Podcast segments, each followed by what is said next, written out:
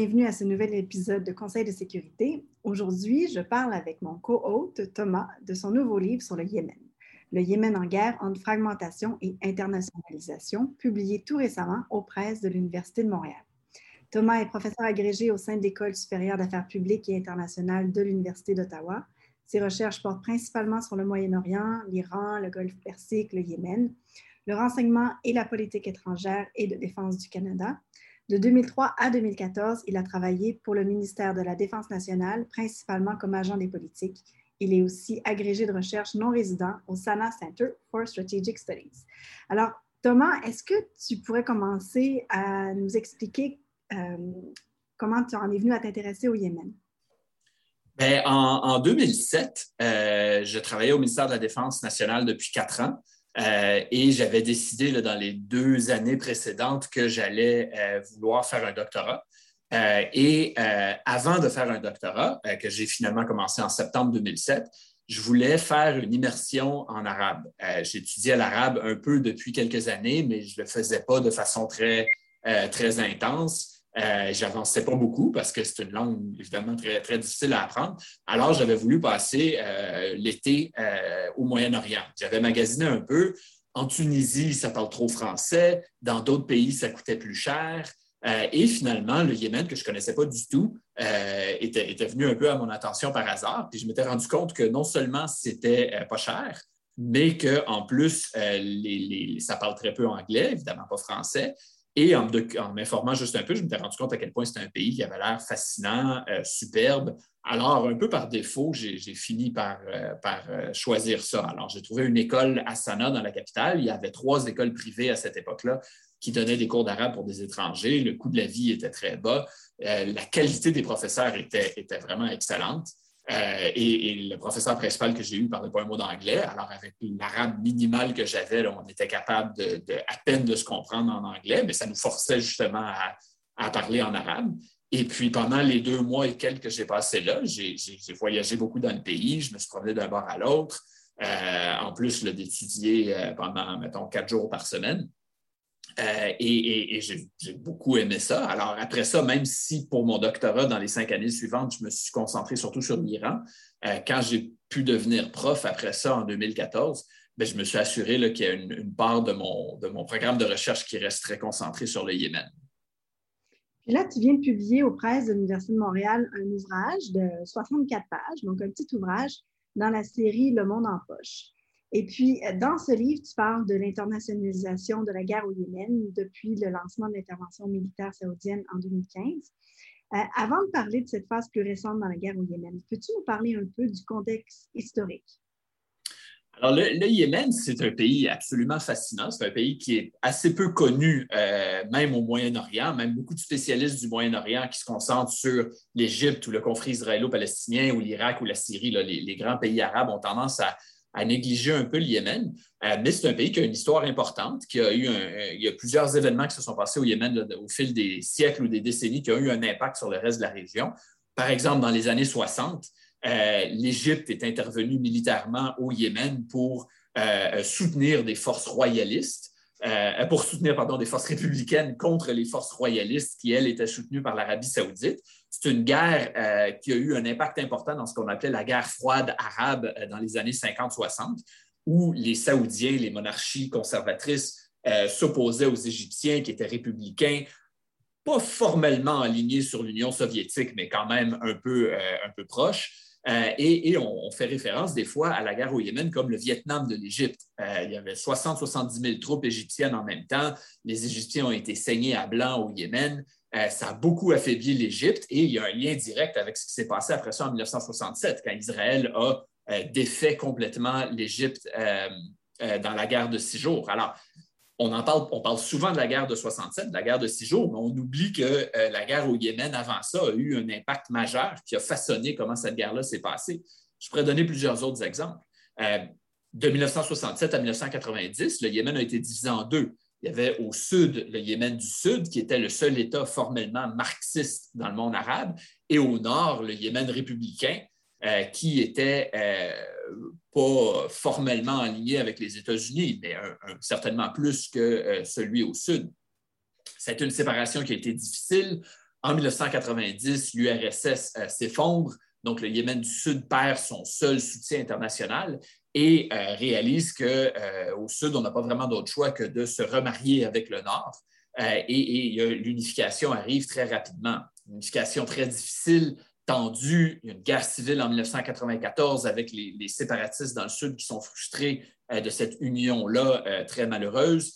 Le Nord gagne cette guerre civile-là euh, et, tout au long des années qui suivent, le, sentiment, la frustration autonomiste ou séparatiste dans le Sud continue. Et aujourd'hui, on la voit très bien. le, sentiment séparatiste est très fort au Sud. Dans les années 90, en même temps, il y a un groupe rebelle qui apparaît dans le nord-ouest du pays, qu'on connaît aujourd'hui sous le nom des Houthis, euh, qui à l'origine sont frustrés contre la, marginalisation économique, sociale, politique, culturelle euh, dont ils considèrent, avec raison, être les victimes euh, dans leur petite région du nord-ouest. Tout au long de ces années-là, les Houthis prennent progressivement du pouvoir jusqu'à ce que euh, dans les années 2010, ils deviennent d'abord l'opposition principale la plus forte au gouvernement, mais éventuellement ce qu'on connaît aujourd'hui, c'est-à-dire qu'ils contrôlent des pans entiers du pays. Dernier élément que je mentionnerai là-dessus, c'est 2011, quand les soulèvements arabes arrivent au Yémen. on voit ce qui s'est passé en Syrie, en Libye, un peu partout dans la région. Au Yémen, il y a des protestations massives qui mènent éventuellement à la chute du gouvernement.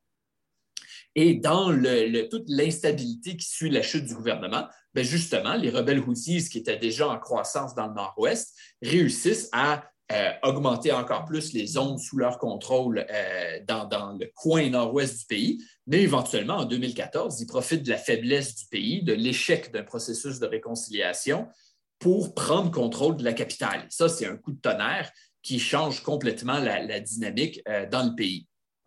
Et ça rend évidemment l'Arabie saoudite très nerveuse parce qu'elle considère que les Houthis euh, sont euh, alliés avec l'Iran. L'Arabie saoudite n'a pas tort, mais comme on peut en parler plus tard, elle exagère peut-être un peu ces liens-là. Mais d'ailleurs, tu dis, en 2015, l'Arabie saoudite intervient militairement. Pourquoi est-ce qu'elle intervient militairement à ce moment-là? Alors, l'Arabie saoudite, tout au long des années que je, viens de, décrire en, quelques minutes, ce survol historique-là, l'Arabie saoudite voit le Yémen un peu comme sa cour arrière.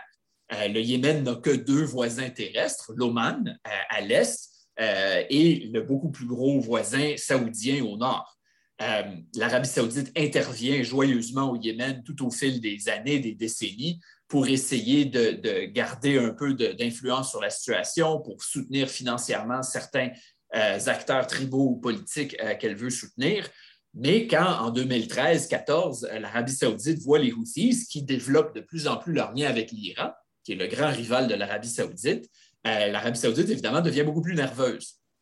Alors, les Houthis prennent la capitale Sanaa en 2014 et continuent à augmenter les régions sous leur contrôle.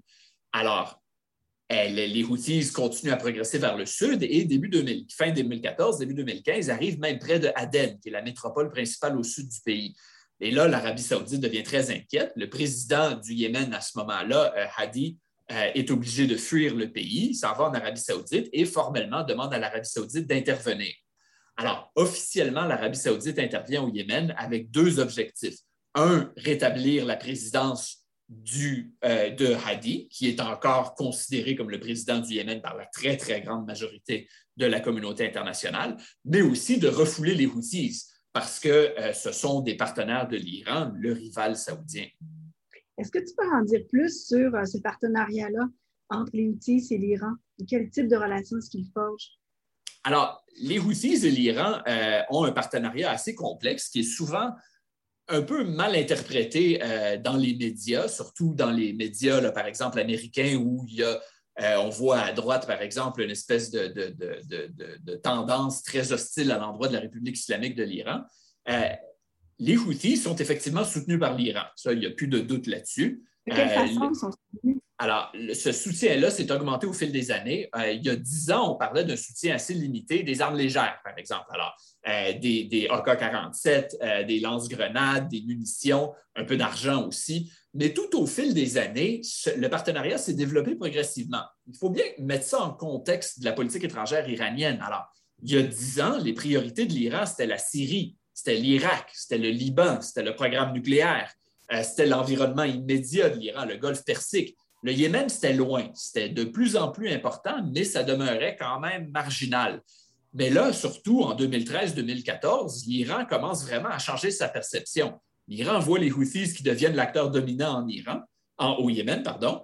L'Iran voit l'Arabie saoudite qui est de plus en plus nerveuse, qui se sent de plus en plus vulnérable. Et l'Iran, en tant euh, qu'acteur très opportuniste, euh, très expérimenté à identifier des partenaires sur le terrain qui ont du potentiel, l'Iran se dit, ben là, ça vaut la peine. Alors, en, 2013, 14, 15, l'Iran commence encore plus à augmenter son soutien aux Houthis, plus d'armes légères, plus de munitions, plus d'argent, puis une espèce plus de soutien technique, logistique, du renseignement aussi sur les positions des adversaires des Houthis, par exemple. Euh, et l'Iran se rend compte, ben, ça paye. Euh, c'est un investissement qui ne coûte pas cher, mais qui rapporte. Euh, et, ça, il faut, mettre ça dans le contexte de la politique étrangère iranienne l'Iran, dans les dernières années, surtout depuis 2001-2003, est devenu très efficace à identifier des partenaires non étatiques, euh, à identifier ceux qui ont du potentiel de succès. On peut penser au Hamas dans les territoires palestiniens, des milices chiites en Irak, euh, des groupes en Syrie, des petits groupes au Bahreïn aussi, euh, évidemment le Hezbollah, qui est le joyau dans la couronne iranienne. Et, l'Iran s'est vraiment dit, ben, les Houthis, c'est intéressant et, ça a poussé l'Iran à, augmenter son soutien. Et là, quand vient 2015, l'Arabie saoudite intervient militairement au Yémen avec quelques partenaires, dont les Émirats, quelques autres pays, mais c'est surtout l'Arabie saoudite qui compte ici. Euh, L'Iran se dit, ben là, je vois mon, mon adversaire régional principal, l'Arabie saoudite, qui est en train de s'empêtrer rapidement dans une guerre dans un pays extrêmement complexe. Euh, donc, l'Iran, euh, comme on dit en anglais, smells blood et se rend compte qu'en donnant juste un peu plus de soutien aux Houthis, euh, l'Iran peut contribuer à empêtrer l'Arabie saoudite encore plus. Alors aujourd'hui, si on regarde six ans plus loin, l'Arabie saoudite a dépensé des dizaines et des dizaines de milliards de dollars au Yémen. L'Iran dépense peut-être des centaines de millions. Donc, on voit, il y a une différence exponentielle entre les deux.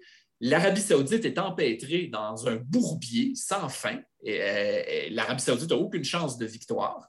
Les Houthis sont en train de gagner la guerre. Ils sont l'acteur dominant au Yémen en partie grâce au soutien iranien.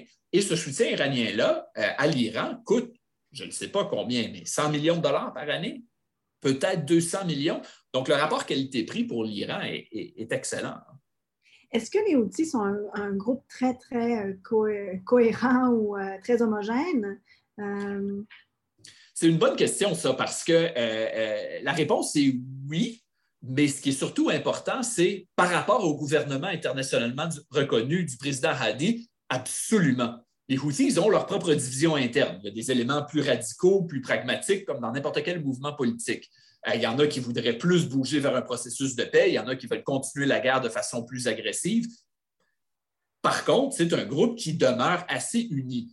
L'avantage énorme que les Houthis ont, c'est que le gouvernement du président Hadi internationalement reconnu, soutenu par l'Arabie saoudite, de facto soutenu par les États-Unis, est extrêmement corrompu, incompétent, euh, fragmenté, divisé. Alors, les Houthis, qui ne sont pas si forts que ça en termes absolus, mais en termes relatifs, ils sont très forts parce que leur adversaire est si faible. Puis encore une fois, ici, il y a un parallèle intéressant à faire aux autres succès de la politique étrangère iranienne. Si on regarde au Liban, par exemple, évidemment que le Hezbollah est fort, il, est uni.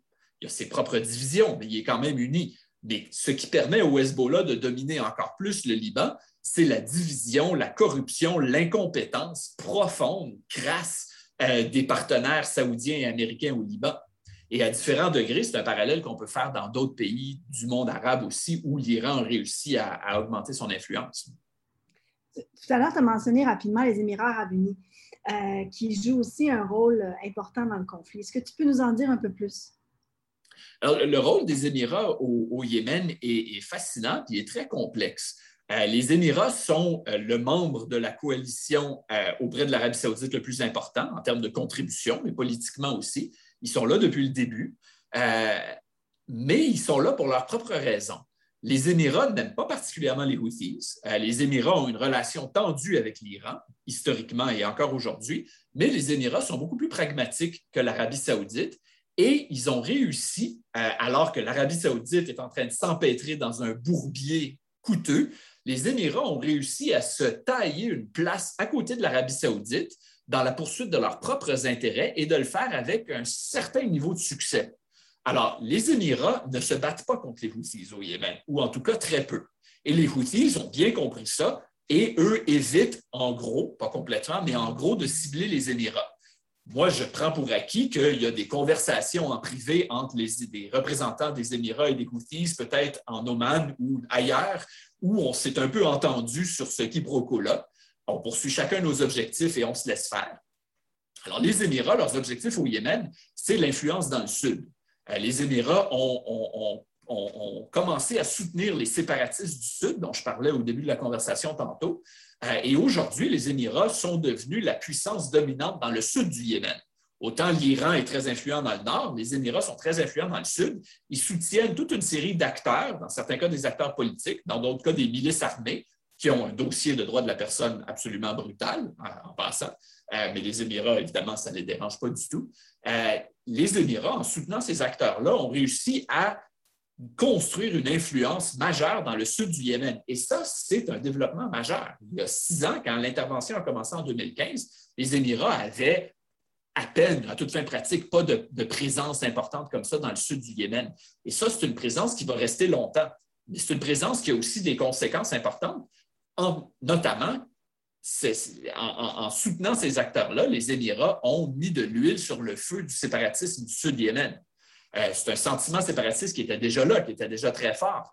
Mais en raison du soutien financier, militaire, politique émirati, les séparatistes du Sud aujourd'hui dominent dans certaines régions du Sud-Yémen. Et ça, ça ne changera pas. Alors, quand on parle plus généralement de processus de paix au Yémen, il y a un million d'obstacles euh, les Houthis, évidemment, étaient un obstacle majeur, mais un autre de ces obstacles-là, c'est les séparatistes du Sud soutenus par les Émirats qui, dans plusieurs cas, n'ont pas vraiment ou aucune intention de réintégrer la communauté politique de ce qui était le Yémen avant. Donc, selon toi, quelles sont les perspectives de paix euh, au Yémen ou dans la région? Euh? Au Yémen, malheureusement, les perspectives de paix sont, d'après moi, très pessimistes, sont très négatives. Euh, premièrement, les Houthis, pour le moment, ne sentent pas le besoin de négocier fort. Les Houthis sont en train de gagner cette guerre-là. Si on définit victoire par euh, émerger comme l'acteur dominant politiquement et militairement au Yémen, les Houthis contrôlent la capitale, contrôlent plusieurs des institutions étatiques, ils contrôlent les parties populeuses les plus importantes du nord-ouest du pays, environ la moitié de la population. Évidemment, c'est un contrôle qui est de plus en plus brutal et obscurantiste. Hein. Les Houthis, ce pas des démocrates, euh, pas du tout. Euh, euh, leur administration est vraiment en train de devenir de plus en plus répressive et violente, mais elle est là et elle est là pour rester. les Houthis ne vont pas abandonner tous les gains politiques, territoriaux, militaires qu'ils ont faits depuis quelques années. D'un autre côté, le gouvernement Hadi est, comme je disais tantôt, profondément corrompu et incompétent et divisé. Donc, ce n'est pas un partenaire sérieux à la table des négociations. En fait, le président Hadi est un obstacle aux négociations éventuelles parce qu'il est tellement euh, peu légitime et populaire en pratique qu'il comprend très bien que sa survie politique et probablement physique dans un Yémen post-conflit, euh, ses perspectives ne sont pas très encourageantes. Alors, lui, d'une certaine façon, il n'est pas très intéressé à négocier sérieusement, d'autant plus que des membres de sa famille sont devenus des trafiquants d'armes euh, très importants, son fils en particulier. Alors, sa famille profite financièrement de la guerre. D'un autre côté, l'Arabie saoudite n'a euh, pas fait preuve d'une volonté réelle de faire des compromis et d'accepter ce qui est de facto la victoire des Houthis. Quand je dis ça, la victoire des Houthis, c'est une mauvaise nouvelle euh, mais c'est la réalité. Euh, donc, c'est une réalité qui est difficile à accepter, qui est extrêmement euh, décourageante, notamment, surtout pour la population yéménite, mais c'est la réalité. Les Houthis, ils s'en vont pas, ils ont gagné. Alors, qu'est-ce qu'on fait avec ça? Ce n'est pas clair du tout. Pour le moment, les, acteurs disent qu'ils veulent négocier. Il y a beaucoup de discussions en coulisses. On en entend parler un petit peu, mais il y a peu d'indications qu'il y a du progrès réel autant je voudrais en voir. À, court ou même moyen terme, je vois assez peu de possibilités que tous ces obstacles-là, j'en ai mentionné quelques-uns, mais il y en a plusieurs autres, euh, soient levés. Est-ce qu'il y a une influence ou un impact de ce qui se passe présentement en Afghanistan sur ce qui se passe au Yémen? Ça, c'est une question super intéressante. Puis moi, en, général, je suis toujours assez prudent avec les analogies. D'essayer de dire, ben, il se passe telle affaire dans le pays X, qu'est-ce que ça veut dire pour trouver une image pour le pays Y ou essayer de voir s'il y a des parallèles. Le Yémen et l'Afghanistan sont extrêmement différents pour un million de raisons. Euh, mais il y a une question qui se soulève qui est intéressante, euh, qui est pertinente. On a vu ce qui est arrivé quand les États-Unis ont retiré leur soutien au gouvernement afghan. Tout le monde s'est trompé, presque tout le monde, et le gouvernement afghan s'est effondré en. Ça a été une question d'heures et de jours. Ça n'a même pas été une question de semaines ou de mois. Euh, au Yémen, la situation est probablement comparable. Il y a beaucoup de gens qui appellent à un retrait du soutien américain à l'effort de guerre saoudien au Yémen. Les arguments éthiques et stratégiques pour cet appel-là sont parfaitement légitimes. L'Arabie saoudite commet plein de crimes de guerre au Yémen. Les Houthis en commettent aussi, mais les États-Unis ne soutiennent pas les Houthis. Les États-Unis et le Canada, la France, la Grande-Bretagne, soutiennent l'Arabie saoudite qui, un, au niveau moral et légal, commet des crimes de guerre, et deux, au niveau stratégique, mène une guerre désastreuse. Le problème, c'est qu'est-ce qu'on fait avec ça? Parce que l'appel au retrait du soutien américain pour l'Arabie saoudite ferait que euh, l'Arabie saoudite serait étouffée, le soutien saoudien au gouvernement internationalement reconnu euh, diminuerait, serait étranglé, serait handicapé. Et ensuite, le risque que ça soulèverait, c'est un scénario comparable, en gardant en tête toutes les différences, mais un scénario comparable à l'Afghanistan en absence de soutien international, le gouvernement Hadi risquerait de s'effondrer et ça avantagerait les Houthis. Le problème, c'est autant moi, je suis autant au niveau moral que stratégique complètement en désaccord avec ce que l'Arabie saoudite fait au Yémen. Si on, réfléchit deux ou trois étapes plus loin que de tout simplement dire il faut arrêter le soutien à l'Arabie saoudite, c'est que ça risque de mener à une victoire des Houthis. Et là, et d'un point de vue moral et d'un point de vue stratégique, on n'est pas plus avancé. Mm-hmm. En tout cas, on va lire ton livre pour s'avancer euh, davantage. Donc, euh, ton livre, Le Yémen en guerre, entre fragmentation et internationalisation, qui est publié donc aux presses de l'Université de Montréal. Merci beaucoup, Thomas, de nous avoir parlé de ton ouvrage aujourd'hui. Merci à toi.